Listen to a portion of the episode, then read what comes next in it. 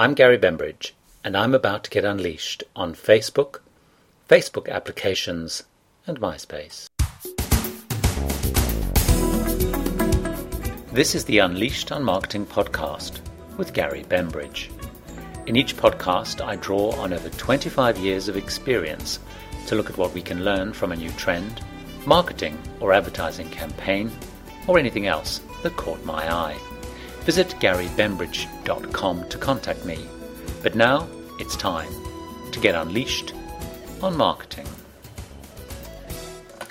Facebook is one of the, if not the fastest growing of the new generation of online phenomena called social networks. It's part of the much hyped Web 2.0, which is the catchy phrase saying that people are using the web to connect and interact more. This includes the explosion in people sharing things like videos, photographs, and their thoughts in the form of content on blogs. Now, the main social networks that seem to be catching people's imagination based on the rate at which people have been signing on include MySpace, which seems almost old world now, Bebo, that's B E B O, Facebook, and the more business focused networks like LinkedIn. Now, I'm a bit of a net online network um, promiscuous type, shall I say, and I have to admit to having accounts and profiles on most of these, like MySpace, LinkedIn, Bebo, and Facebook, which is the new big hot one. Now, my favorite at the moment has to be Facebook, as it does seem to provide the most interesting flow of contacts with old friends that I've lost touch with, and the most news about what friends are actually doing day to day. Now, Facebook was started by a young chap at Harvard or similar, and he designed it to keep in touch with his classmates, and it has a very interesting model, very different to many of the other social networks. It does not seem obsessed with kind of selling out at some megabucks valuation to get rich, but seems to be looking for a new business model in the in the internet uh, that reflects the original intent to connect real friends, unlike say MySpace, where it's kind of people you've never met. Now, part of the Facebook model is in order to keep growing fast and adding new and interesting features because they're not bringing in lots of money from selling selling out to some big corporation what they've done is they have an open source approach and they're letting people develop and offer applications for users to add to their profiles. Now, they're also allowing the developers to potentially make income from the applications that they're developing as well. So, you develop an application available to Facebook users and you can make money from it.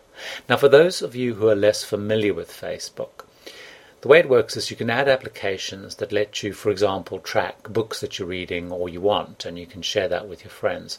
Maybe a horoscope or where you've traveled to, um, photographs, uh, videos, and so on.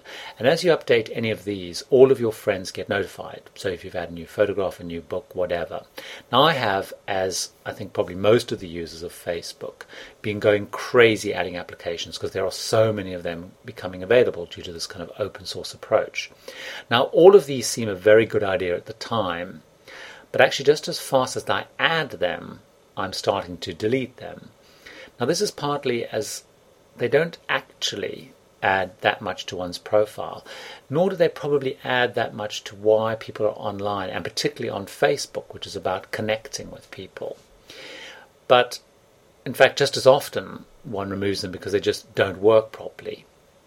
So, what can we learn from the Facebook explosion in applications on offer to users of their community? Now, the first learning is that, like any product or service, being first is actually not as important as the product actually doing the job, or in Facebook's case, working. The one problem with Facebook letting anyone develop an ad applications is that the developers seem to be more focused on getting them out than actually getting them to work. And this has exacerbated the ability of them working when lots of users are then trying to use them at the same time.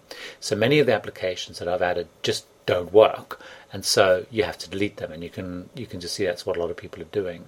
So that's probably the first thing. You know, it's not about being first; it's about actually doing the job. And the second is like any product or service is they have to add value to the user.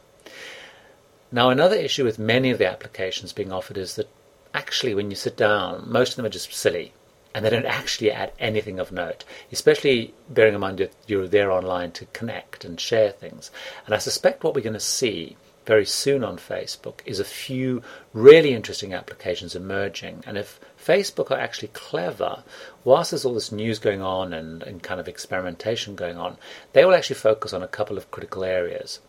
So, what can we learn that could both apply to Facebook, but actually anyone who's thinking what they should be doing online and what presence they should focus on? What are the things that you, you should focus on if you're thinking about an online presence for your brand, your company, whatever?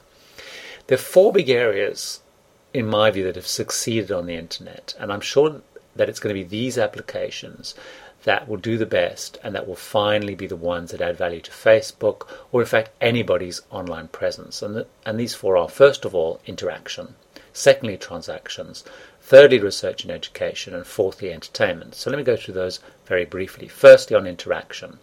Facebook itself actually does this already, which is why it's taken off. So anything that makes it easier and better to find and connect people will be a big winner. This is the biggie. People mostly go online in reality to interact, with email still being the most popular tool, but with spam increasingly annoying and less efficient.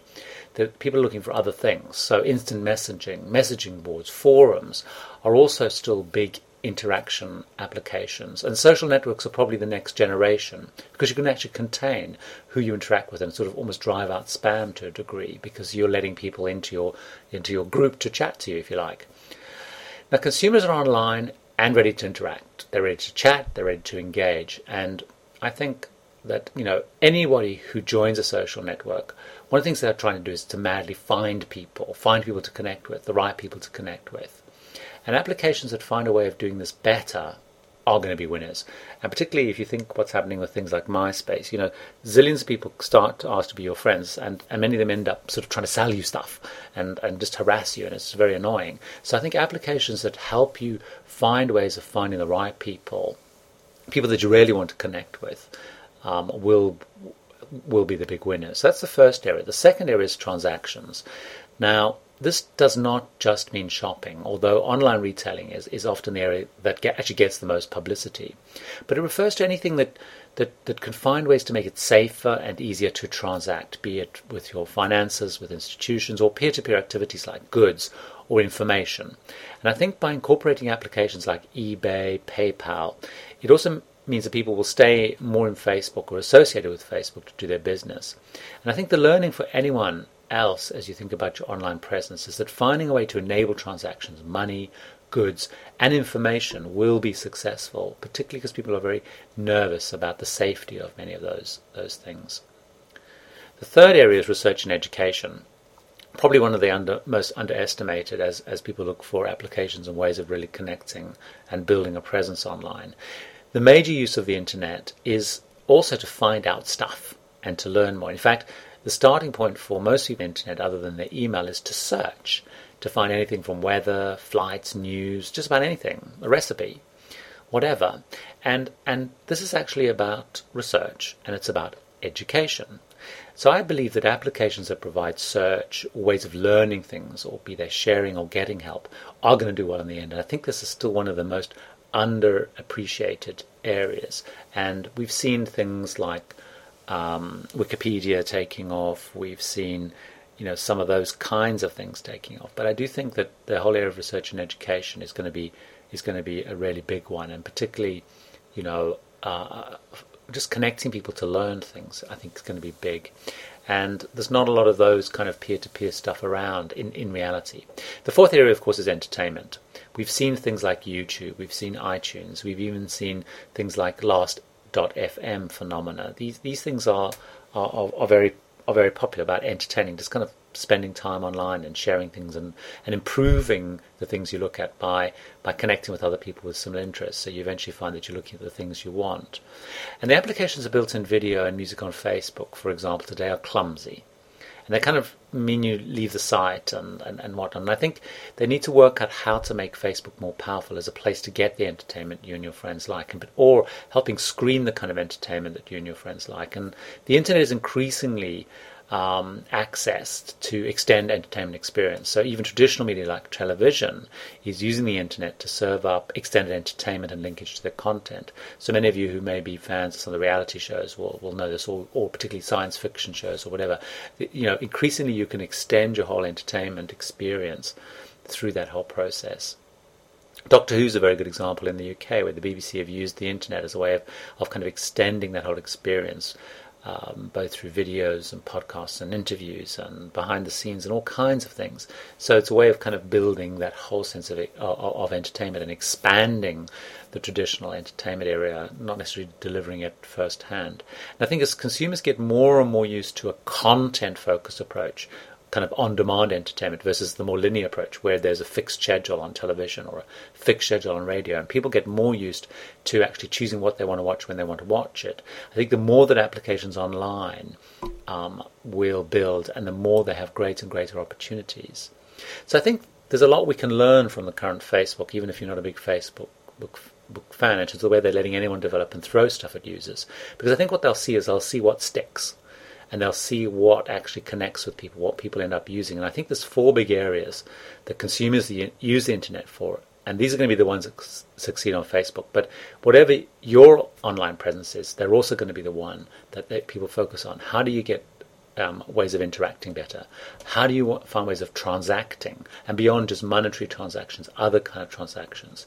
Research and education, I think, one of the most underestimated things, and entertainment, not only delivering entertainment, but also finding ways of helping people find the kind of entertainment that they really want. But what do you think?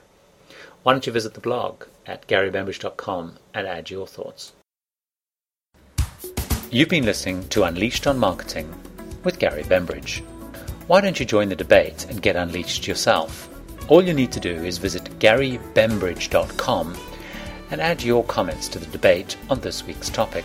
While there, why not read the Unleashed on Marketing blog and sign up for the updates? So join the debate and add your views at Unleashed on Marketing at garybembridge.com.